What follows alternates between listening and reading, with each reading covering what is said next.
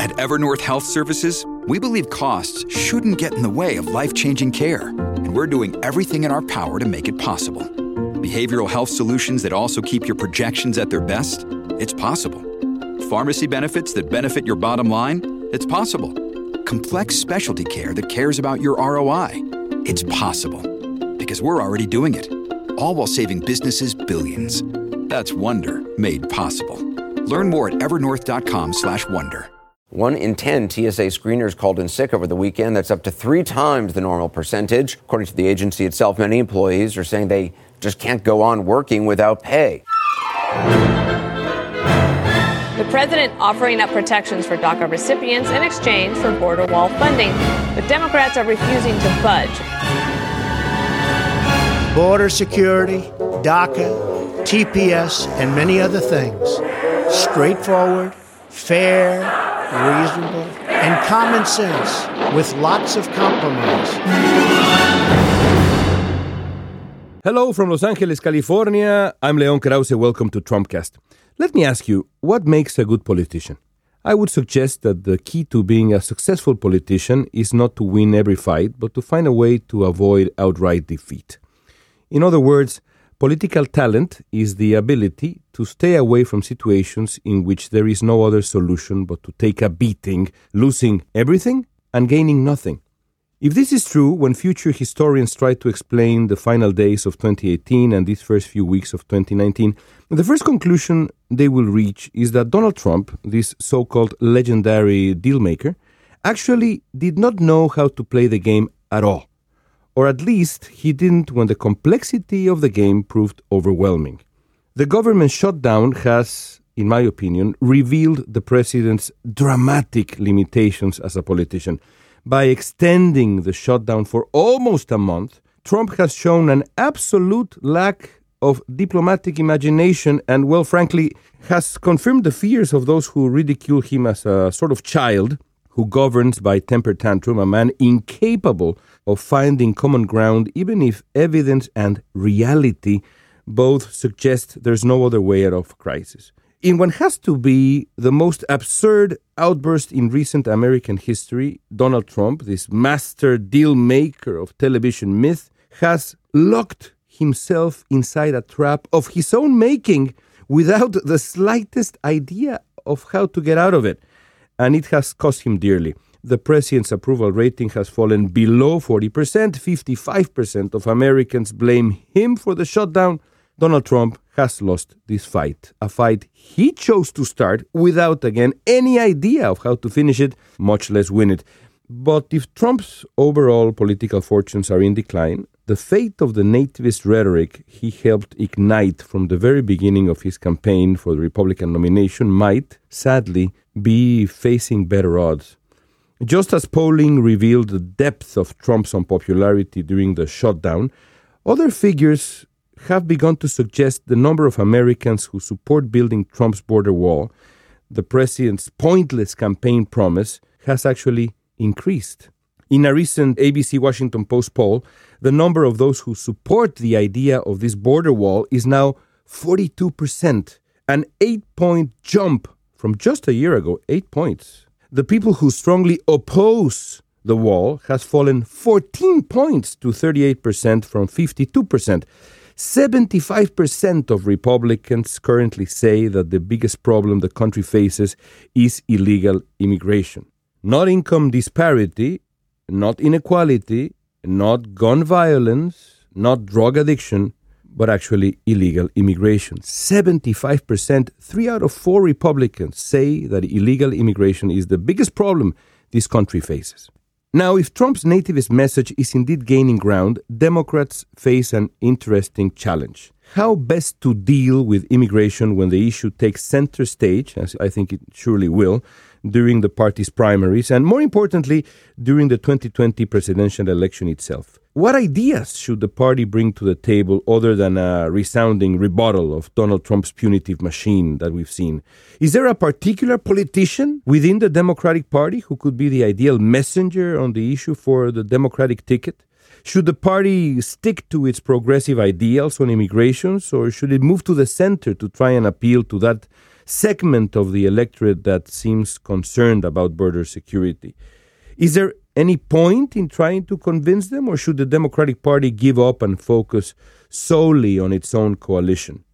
These are important, I would even say urgent questions, even if we are almost two years away from the election. We have a wonderful guest to try and get some answers for us, but first, let me extend an invitation for our listeners, especially on the West Coast. We're going to be doing a live show in Los Angeles, in Los Angeles, California, on February 7th. I will be joining Virginia Heffernan and Jamelle Bouie and a great surprise guest, so please, please come join us. The info is at slate.com slash live. It's going to be, believe me, California fun. And now the tweets. Wow, just heard that my poll numbers with Hispanics has gone up 19% to 50%. That is because they know the border issue better than anyone and they want security, which can only be gotten with a wall. Nancy Pelosi has behaved so irrationally and has gone so far to the left that she has now officially become a radical Democrat. She is so petrified of the lefties in her party that she has lost control. And by the way, clean up the streets in San Francisco. They're disgusting. Nancy, I'm still thinking about the State of the Union speech. There are so many options, including doing it as per your written offer made during the shutdown. Security is no problem. And my written acceptance.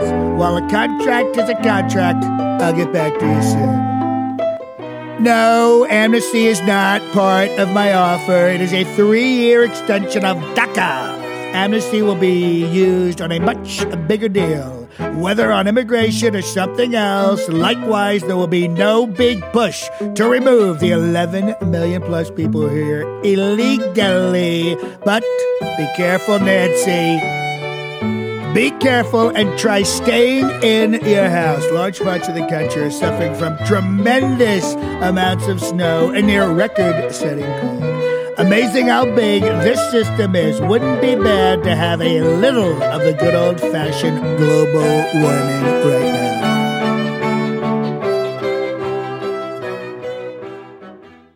Simon Rosenberg leads a center left think tank called NDN and has been a thought leader on immigration for over 15 years. Simon, welcome to Trumpcast. Great to have you with us. It's great to be here, Leon.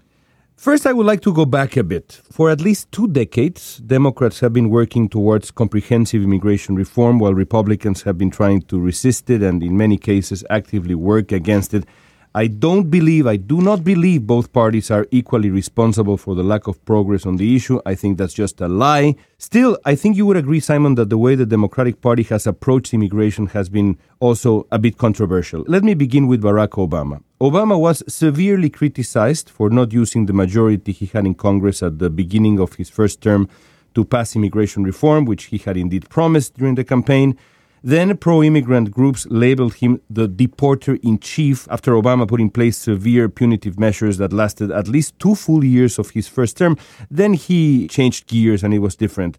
But in hindsight, what do you make of the way Obama handled immigration at first?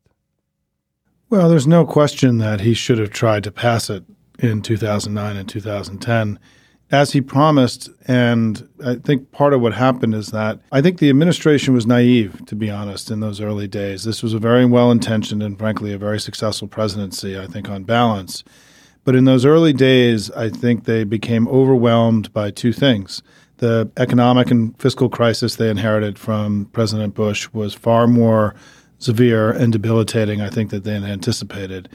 And second of all, that the debate around healthcare lasted much longer and was also more debilitating than they had anticipated. And those two things basically squeezed the window for immigration reform. I was involved in there in meetings in the White House back in those days, and there were those of us who believed we could do one more thing, but it just, I think there was a miscalculation in some ways by the administration about how hard those first two years were going to be, and the immigration reform effort was sacrificed, I think, not intentionally, by the way. I mean, everyone the president really wanted to do it. The staff really wanted to do it. I think there just became a pragmatic decision that they weren't going to be able to get it through given mm-hmm. all the other struggles they were having legislatively.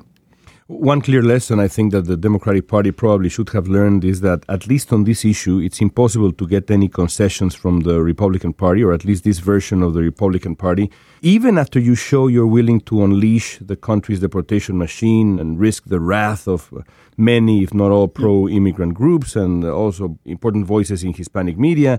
Even after all that, Obama got nothing from Republicans on immigration. Did Obama and his advisors, you think, make a mistake by taking such a hard line on immigration enforcement at first?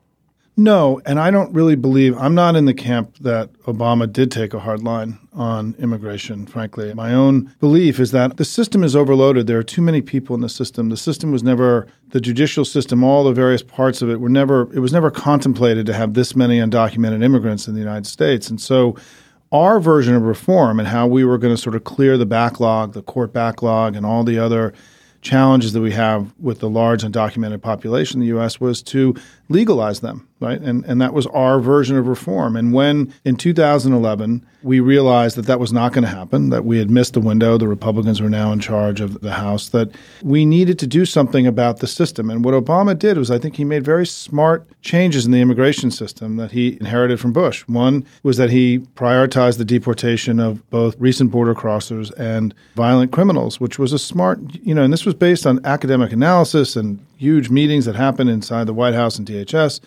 And we took this deportation machine that he had inherited and focused it on the most significant problems in the system, right? The violent criminals, the recent border crossers.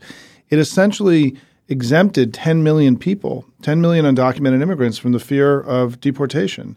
And one of the reasons we were able to do DACA in 2012 was because he had created an intellectual predicate by saying, look, if we're moving some people to the front of the line for deportation, we can move other people to the back of the line. And so I dispute many of my colleagues and friends who I work with all the time about whether or not Obama, I don't think he ratcheted up the system or made it more hard line. I think he made it smarter and better and frankly relieved the threat of deportation over almost every undocumented immigrant in the United States. However, we're going to be debating that a long time. I, I do want to say one other thing, Leon, is that remember that in 2013, we did pass immigration reform through the Senate, and it was the House Republicans uh, who blocked it in 2006, blocked it again in 2014, and so we did make another effort at it in the second term, um, and and it was rebuffed by many of the same people who are now running immigration policy for Donald Trump.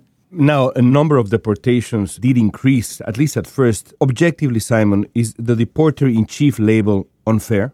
I think it's incredibly unfair. And the reason why is that the number of people that we took out of the country, both through removals, you know, what, what, are called deportations, and where we just returned people back to Mexico, it actually was a fraction of what it was a decade earlier. And the people we were taking out of the country through deportation were largely violent criminals and people who were caught crossing the border we weren't removing law abiding, regular, undocumented immigrants during that period. That was a huge change. Under Bush, anybody who was an undocumented immigrant in America could be deported at any time.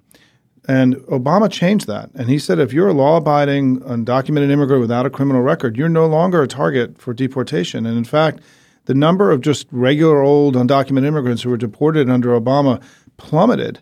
And that's one of the reasons that Steve King, who's now in the news very much, and people like Jeff Sessions, said that Obama was a lawbreaker, that he was breaking the law, that he wasn't following immigration law because he wasn't deporting everybody. And they wanted everybody deported. They didn't want just the border crossers and the violent criminals. And so the whole reason, the rationale, believe it or not, that Steve King created for the Republican Party in 2014 to walk away from the Senate immigration bill was Obama targeting violent criminals for deportation and not everybody. For those of us who study this issue, this is really important because I think that on balance, I think Obama did a very good job in our border management. We prioritized violent criminals and border crossers. The flow didn't increase, even though the economy got better. And something really important happened is that while we sort of cracked down on the border and we you know move violent criminals out of the country, trade with Mexico during the Obama administration more than doubled. Mm-hmm. So you know we had more good things getting through, fewer bad things. It was a smart management of a very difficult challenge.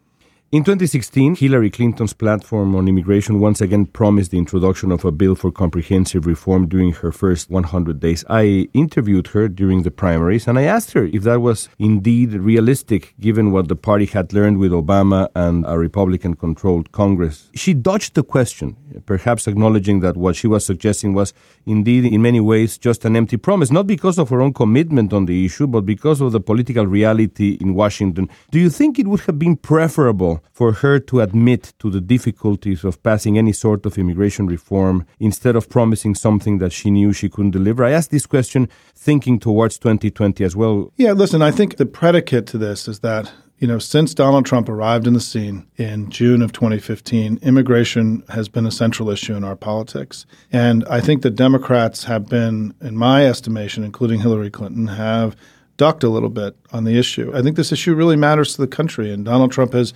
made it even more important than it was before. And I think that we have a very sensible and thoughtful approach to the issue that has broad majority support. It's grounded in policy analysis. It has broad support in the Republican Party. We shouldn't be shy about being out there for our views and our arguments. And I think that sometimes it's been too easy for our party to sort of see this as a secondary issue where we want to talk about the things that really matter healthcare and the economy and national security issues. But I think at this point, we have to recognize that resolving this issue and bringing it to a place of resolution is going to be a cathartic thing for the nation. We've been having a wrenching debate about this for too long. It's also central to sort of the rise of right wing politics here in the United States and around the world. And so I think the Democrats really have to like belly up to the bar here, right? And say, we're going to roll up our sleeves and work with Trump and the Republicans to find common ground and resolution on this because the country needs it. It's the right thing for all of us.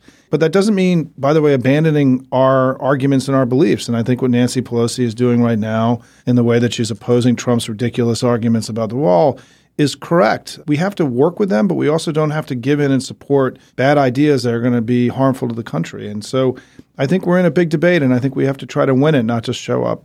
I agree. In, in a way, this sort of discussion about the possibility of immigration reform seems distant nowadays, even a bit naive given the current awful scenario, because with the arrival of Donald Trump, the debate about immigration took a brutal turn for the worse. Trump took the issue and turned it into a dangerous nativist rallying cry that in the end proved to be, at least in part, sadly successful, in 2016 at least, with a crucial part of the electorate. And once he had won the presidency, and I think few people understand this, Trump brought to power the most radical lineup of immigration hardliners imaginable. The horsemen of the apocalypse for those of us who follow the immigration debate. I mean, no senator had been as radically opposed to comprehensive immigration reform as Jeff Sessions, for example. You've worked on the issue for years, Simon, almost decades. What do you make of what has happened? It's hard to overstate how radical Donald Trump has been on this issue and how outside even mainstream Republican thought he has been on the issue. It's a great question. And I think where we are now is we're two years into this experiment with Trump's immigration policies, and they've clearly failed, right? We aren't seeing some mass exodus of undocumented immigrants out of the country. We're seeing now new problems that his immigration policies have created on both sides of the border today. I mean, it, we're at, you know we're having a, a, culture war in the United States, which is incredibly unhealthy for, for all of us. And so I, I think that that the reality that what's happened is we've tried their way for the last two years and it doesn't work. And so I'm actually optimistic, Leon, that we're going to be able to get back to a place of reality on this issue in the next couple of years because we've tried, you know, they've been wanting to try this approach for a long time. They've been holding out this kind of, you know, the sort of Wizard of Oz immigration strategy where they try to scare everybody to leave the country. And it's not happening. And one of the reasons why is that most of the undocumented immigrants in the United States today have been here for a long time. And when you're long settled and you have a job and your kids are in school and you're you know you and your wife have friends and family you know in your community right you have no incentive to voluntarily leave if you're settled i mean a lot of the you know a lot of the efforts that trump's the horsemen of the apocalypse you're talking about, they viewed this population as being sort of unsettled, and they were wrong about this. I mean, virtually everything he has said about immigration in the United States from the beginning of his candidacy has been fundamentally wrong. Right. And so I think that where we are now is there's only two what the huge undocumented population we have in the country is breaking the system because what it means is if you get caught and you and somebody wants to deport you to get it, though, you're going to get a court date six, seven, eight years from now. And it means that you're at that point when you go to court, you're a long settled immigrant in America. And, it, and these are people that, you know, judges basically don't want to have them leave because they're, they have jobs and their family are settled. And we're going to have to clear this court backlog in one of two ways. We're either going to do it through the way that Trump has tried, which is to scare everybody into leaving, which hasn't worked. And the court backlog's actually gotten much longer during his presidency. Or we're going to legalize 11 million people mm-hmm. and clear the court backlog to allow us to more rapidly deport, you know, criminals and recent border crossers, which was the policy of the government before Donald Trump came in. And so it's my view that Donald Trump basically has eliminated his view now as a way of fixing the broken immigration system. And there's really only other w- one way to go, which is the way that most of the country and most and both political parties wanted to go before, which is some version of what we've called comprehensive immigration reform that includes legalization and citizenship for 11 million people once they've passed a background check and you know all the things that they have to do to get right with the law let us explore a little bit the actual popularity of the nativist position in America currently, which I think is a crucial debate to have before we talk about what the Democratic Party can do uh, looking forward to 2020. So, two years into his presidency, as, as we all know, Simon, and in the middle of this shutdown, Trump is increasingly unpopular, under 39% approval rating now. But some of the anti immigrant measures he has taken maybe are not as unpopular. According to a recent Pew poll, 54% of Americans say building a wall would reduce illegal immigration, including 87% of Republicans.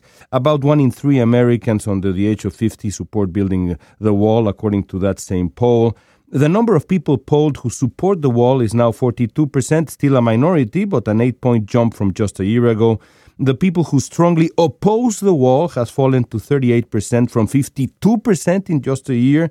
Three out of four Republicans say that the biggest problem the country faces is illegal immigration, a number that I find to be really baffling. Of course, now there's evidence that proves the exact opposite to everything. Immigrants are peaceful, hardworking, pretty ideal Americans, but the numbers are the numbers. Do you think this is proof that Trump's nativism is proving to be at least a resilient narrative? Well, it's a fascinating question the way you pose it, because while all that is true, we also saw Steve King, who has been probably the single most important anti immigrant political leader in our country in, in elected office, be censored this week by his own party. And so, what I'll say about the polling or the wall, let me just make one, one comment on that, is that we have a lot of wall in the United States. I mean, it being for the, a wall on the border is common sense. We we actually have used it effectively. It's something that's been part of the tool set we've used to prevent bad things from getting into our country. And so support for a wall is neither a crazy belief or a deeply ideological one. It's what we already have. It's a question of the real debate, and it's why I don't really worry about the polling you're describing, because the debate we're having now really at this point, despite everything that's gone on, this administration has not produced a single study, a single plan that explains why more wall is needed on top of what's already been built. Because wall is very expensive and it takes a long time to build. So the decision to add more wall is not a small thing because it means that you're using those resources and you're not doing other things like hiring more border patrol or shoring up the ports of entry. We don't have unlimited money in America, so we have to make smart choices. And so, what's remarkable about where we are at this point is that they have no data showing that in the unwalled parts of the United States, there's been an increase of flow of people and drugs. There's no evidence that they've been able to provide that, and they've not even, by the way, sketched out where they want the wall to go. We don't even know what it is. And the thing is, a democracy can't work that way. I think if the president had come to the country and said, you know, here's a map of where I want the wall. Here's the reason why I want to add it. Here's how much it's going to cost. I think we'd be in a very different place. But they haven't done it. And the reason they haven't done it is because there is no data that exists that makes the case for why more wall is needed the parts of the country that are unwalled are the places where nobody's going. And it's just an incredible sort of self indulgent waste of precious resources in the United States. Now, how do you reconcile that with the fact that the numbers that I threw at you 87% of Republicans yeah. support the building of the wall, and, and yeah. the fact that it is relatively popular, at least according to this poll? I go back to this number that I've been trying to wrap my head around the last few days 42%. Is it just a powerful political symbol, this wall? Yeah, I think it's also just become a litmus test of support of him in a time when he's suffering and his numbers are down and there's growing disappointment with him among, you know, critical parts of his base and that he's struggling that, you know, so they'll say, "Look, I'm for the wall, but, you know, hey Donald, I don't want the government to be shut down." You know, I mean, people people can have both of those views at the same time and as you and I have discussed before, Leon, is that being for something doesn't mean that people also believe it's important. And so, you know, for example, what's clear from the polling data is that it's a lot more important for his voters right now for him to reopen the government than it is for him to get his wall. And and that the wall is like a nice to have, not a must to have. People can be for it, but it doesn't mean it drives their vote or it's critical to how their opinion gets set. And so I think the wall is kind of an easy thing. And as I said, it's because we already have a lot of wall. I think this whole debate is so ill informed and without context in many ways. So of course the numbers on the wall are going to go up, but the wall the numbers on the wall have gone up and his numbers have gone way down, which means that it really isn't that important to voters. There are other things that matter more to them about his performance and shutting the government down, making us look like a banana republic, doing it in a way where he has no obvious clear justification for why he's doing it, right?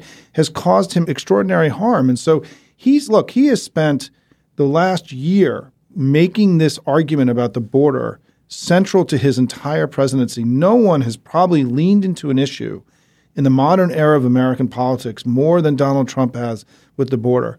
And in some of that polling, that same polling that you cite, questions of do you think what's happening on the border is a crisis as opposed to you want a wall, which is in some ways a more important question. He was at 24% mm-hmm. of voters. Half of his own voters don't believe that what's happening on the border is a crisis. So therefore, there's no reason to shut the government down. So he hasn't made the case. Only two percent of people were persuaded after he's right. Uh, right. I mean, he hasn't made the case to his own voters that what he's doing, that the border's in crisis, requires something as radical as shutting the government down. It also didn't help him in the election. So he has made a massive strategic mistake by investing this amount of time and energy in an issue that just isn't where he's not persuading people, he's not winning on it, and mm-hmm. his numbers have gone way down. You know, it's clear in a conventional political world he should be cutting a deal with the Democrats right now and moving on to other things, but he's not a conventional politician. There was another poll that worried me, a recent Reuters poll that asked the voters, what's the issue that makes you angriest? And for Republicans, again, illegal immigration. And we know how important emotional issues are nowadays in politics worldwide. In any case, Simon, I would imagine you would agree that immigration will be front and center during both the Democratic primary and the general election in 2020.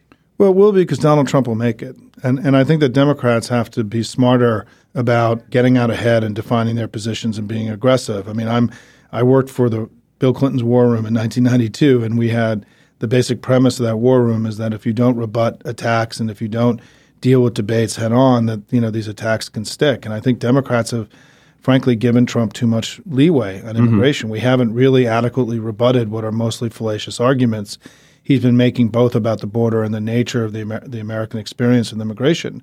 I mean, look, it's amazing to me that Trump says the economy is the best it's ever been, but Im- all this immigration we've had has been really bad, right? Both of those things can't be true. And I mean, obviously, one of the reasons the economy is better than it's ever been is because we've had this extraordinary wave of industrious, hardworking immigrants. And so, I, you know, I, I think we've got to take on the basic narrative that he's laid out, mm-hmm. which is this wave of immigration has made the country weaker and take it head on and, and defeat it in this next election because it's the core. I mean, I think America's never been stronger today than we are, other than, you know, absent the Trump presidency.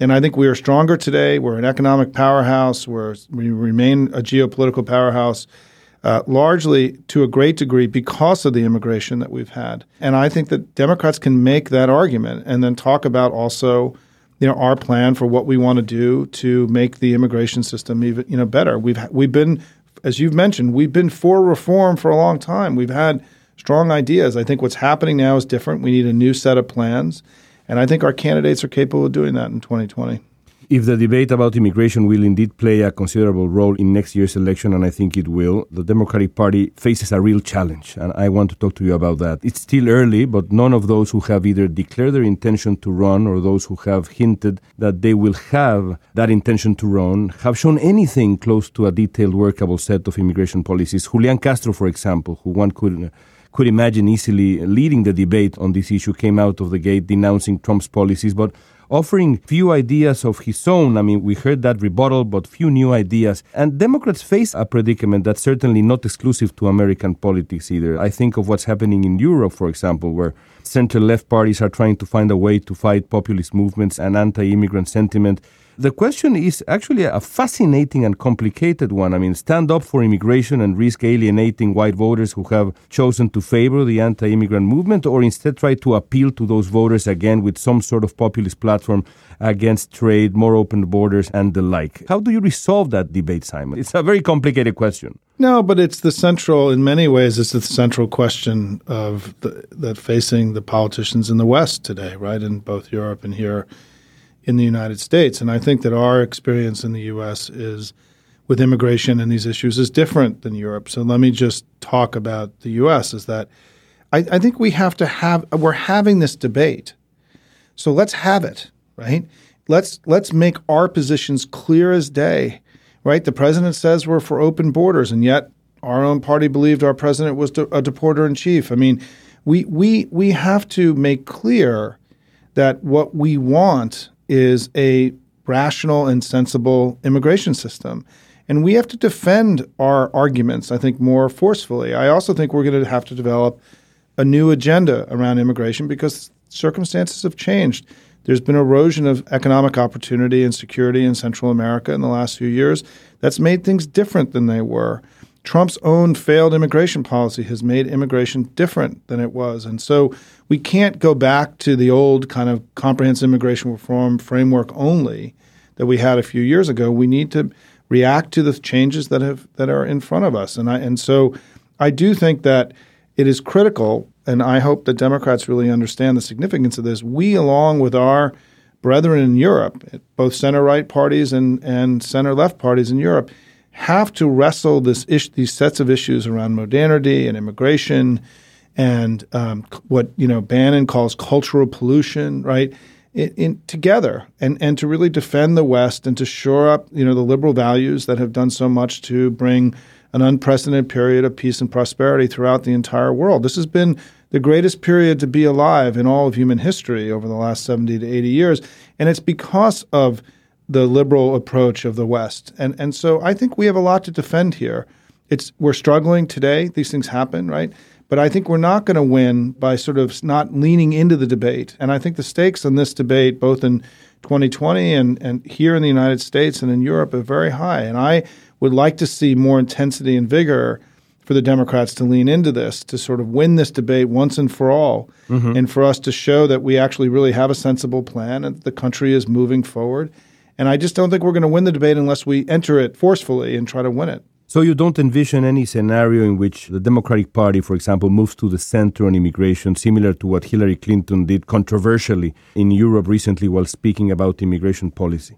I think she was wrong about that, by the way. It's interesting. I'm a Clinton person and I'm a big fan. I, I thought that was uh, what she said was the words of a defeated politician and not a thoughtful global leader. I, I think that was a huge mistake by her. And look, I think there's three things we should be talking about right now as Democrats about what we want to do on the immigration system. First is that we need a new regional approach to Central America to shore up the security and, and economic prosperity of struggling Central American countries. We can do this with our Mexican partners and potentially even some in South America. This is a major initiative. Uh, uh, Vice President Biden began this effort at the end of the Obama administration. It was insufficient. It's been abandoned completely by the current administration. It's inevitable that we're going to have to go there, right? We've already seen with Mexico that with uh, you know, mo- economic modernization, lower birth rates, right? I mean, Mexico's not producing the same flow of undocumented immigrants into our country that they were uh, a decade ago. Second is that we do need a plan to fix the immigration system. We have one. CI is comprehensive immigration reform. We are going to fight for legalization, not just of the dreamers, but for all 11 million. I think, you know, that's something we should stick to. And third is that we have also now have to deal with the very specific set of problems that Trump has created. you know, these large de- numbers of people who are being detained, the issue now that he's raising with asylum these are new challenges that need a little bit of new thinking about how we're going to deal with this. And I think that going back to the old system where people were released to their families, uh, you know, given the volume of asylum seekers with kids. These are new challenges. The laws changed in the latter part of the. La- I mean, where I agree with Kirstjen Nielsen, and there's virtually nowhere that I agree with her. What she what she's been saying recently is that you know laws were changed a decade ago, and they've made it. We don't really know how to deal with this family asylum seekers and the large number of children that are coming. Mm-hmm. It's dangerous. All that is true, and I think a lot of thinking has to go into now about what how we really want to deal with the new challenge of immigration, which isn't mass illegal migration. It's it's families making dangerous journeys uh, that we don't want them making, and and how we how we manage that. And our system doesn't deal with it well once they come here, and certainly by preventing them from seeking asylum and keeping them in dangerous and dirty places on the Mexican border is also not a solution. And so. I think we should be. I think this is going to require our family, who's been very creative about meeting other challenges, to really do some big thinking on this as well. Let me explore a couple of those specific topics in more detail. Do you believe something as ambitious as, say, a Marshall Plan for Central America could gain traction, support during a campaign? I'm thinking about the primaries, but also the general election, or is it a losing proposition, electorally speaking? I mean, I'm imagining the Democratic candidate talking about investing billions of dollars in Central America during a presidential debate. Do you think that's actually a winning proposition, again, electorally speaking, not morally speaking, electorally speaking? I do. In if it's framed, I will tell you, I've read dozens and dozens, maybe hundreds of polls about immigration over the last 15 years, and the polling is remarkably static in many ways. In that there's about 15% of people on the right that want all these dark skinned colored people to leave the country, right? And are angry about how um, the country has ethnically and racially changed. Then there's a bunch of people on our side, right, who are for very, very liberal, open, you know, uh, immigration policy. But the vast majority of the country, 70 to 80 percent of the country, really doesn't care that much about this issue. Truthfully, I mean, they care more about, you know, making a living every day and having good health care and good schools and making sure America's safe. Right? This is a secondary issue for most Americans, and what they want is they want it fixed. And so if our they think it's ridiculous and they think it's a dis, it's another sign of the dysfunction of our political system that we've been unable to wrestle this issue to the ground right over the last 15 years. And so for those voters in the middle or or wherever they are who are just not as passionate as others, what they want more than anything else is a sensible plan that's really going to fix the problem. And that's why I think we have to come out of the box with something that isn't poll tested, but that is actually rigorous in the in the sense that if we implement it, it's really going to fix. It's going to make things better in this country. And and I'll give you one example, Leon. Right? I mean, the the CBO estimates if we had passed CIR was that you know legalizing these millions and millions of workers would raise their wages. It would bring more money into the treasury and lower the budget deficit. It would be an economic stimulus by legalizing millions and millions of workers that are already here we can sell the plan that I just laid out. I really believe it. I think we can sell it around the idea that we're not playing politics here. We want to fix the broken immigration system. We want to allow the country to move on to other challenges.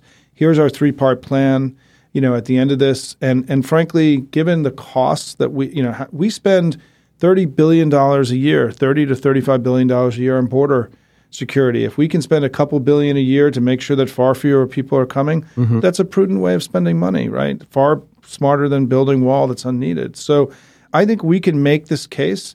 And I'll go back to one stat for you, right? I go back to this. You raised a bunch of statistics. In the 2016 election, according to the exit polls, uh, one of the questions that was asked is basically, do you want these undocumented immigrants to go home or to stay? Right? And 70% of Americans in that election said they want them to stay. Only 25% said they want them to go.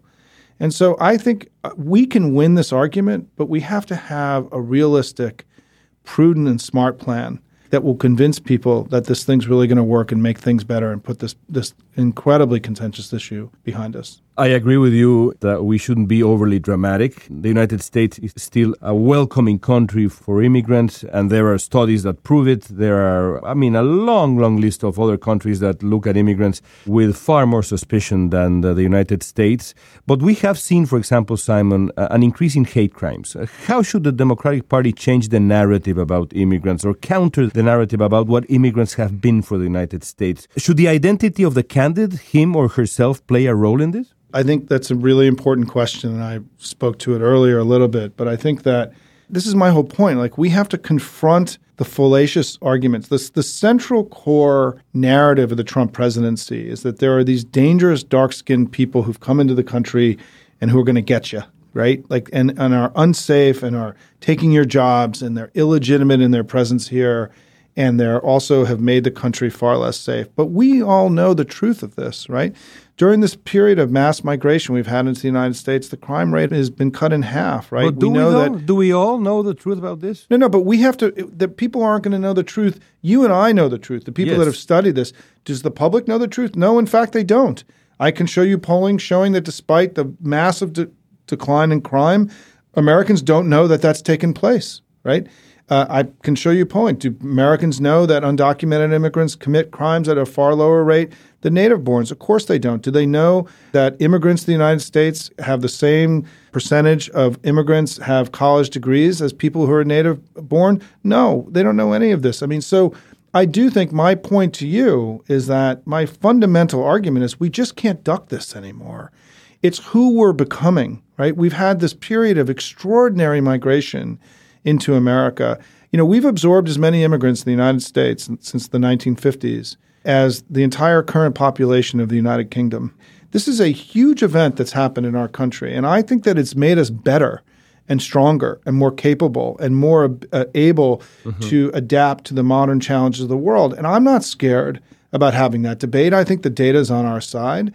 And I think we also, though, have to recognize that along with this, though, is we have to have a very vigorous set of arguments about what are we going to do for the people who are being left behind by these huge changes. And, and I think that both of these things can can be done. And I think one of the ways we can do that as we look to 2020 is, you know, certainly the efforts we've made to give everyone in America health care is something that's really important. If you think about you know just the ability to ensure that you've got health coverage no matter where you work or what your job is or you lose your job. That's a big offering i think we can make. We just shouldn't call it obamacare anymore. But anyway there's there's a broad agenda that we have to have. We can do both of these things. And i just don't think we should be scared of this fight.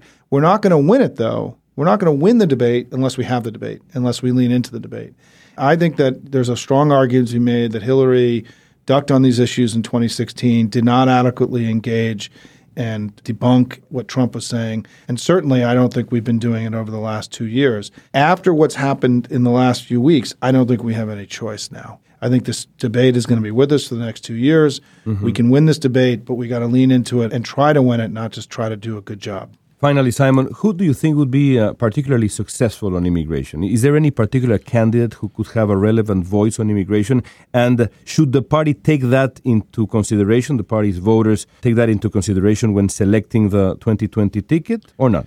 I will be honest, you know, I don't have a candidate in this race, and I think the Democrats are going to have an extraordinary number of really impressive people to choose from, and I'm excited to see how this primary plays out. But I will tell you that I thought that Beto O'Rourke's uh, over the last, I, I hope he runs. I, I, don't know that he will. I hope he does.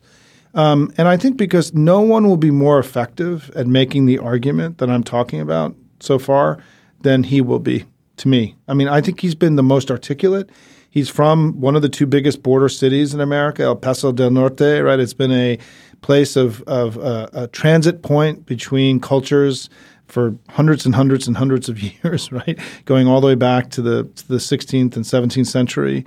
Um, and I think his fluency in these issues, his comfort, his frankly, his courage in taking this on, I think even in the way that he's talked about it over the last few weeks, uh, has been incredibly impressive to me, honestly. I mean, I didn't have a strong opinion about this, but I think certainly whether he wins or loses, if he shows up, I think he will give the Democratic Party language and a place to go on these issues.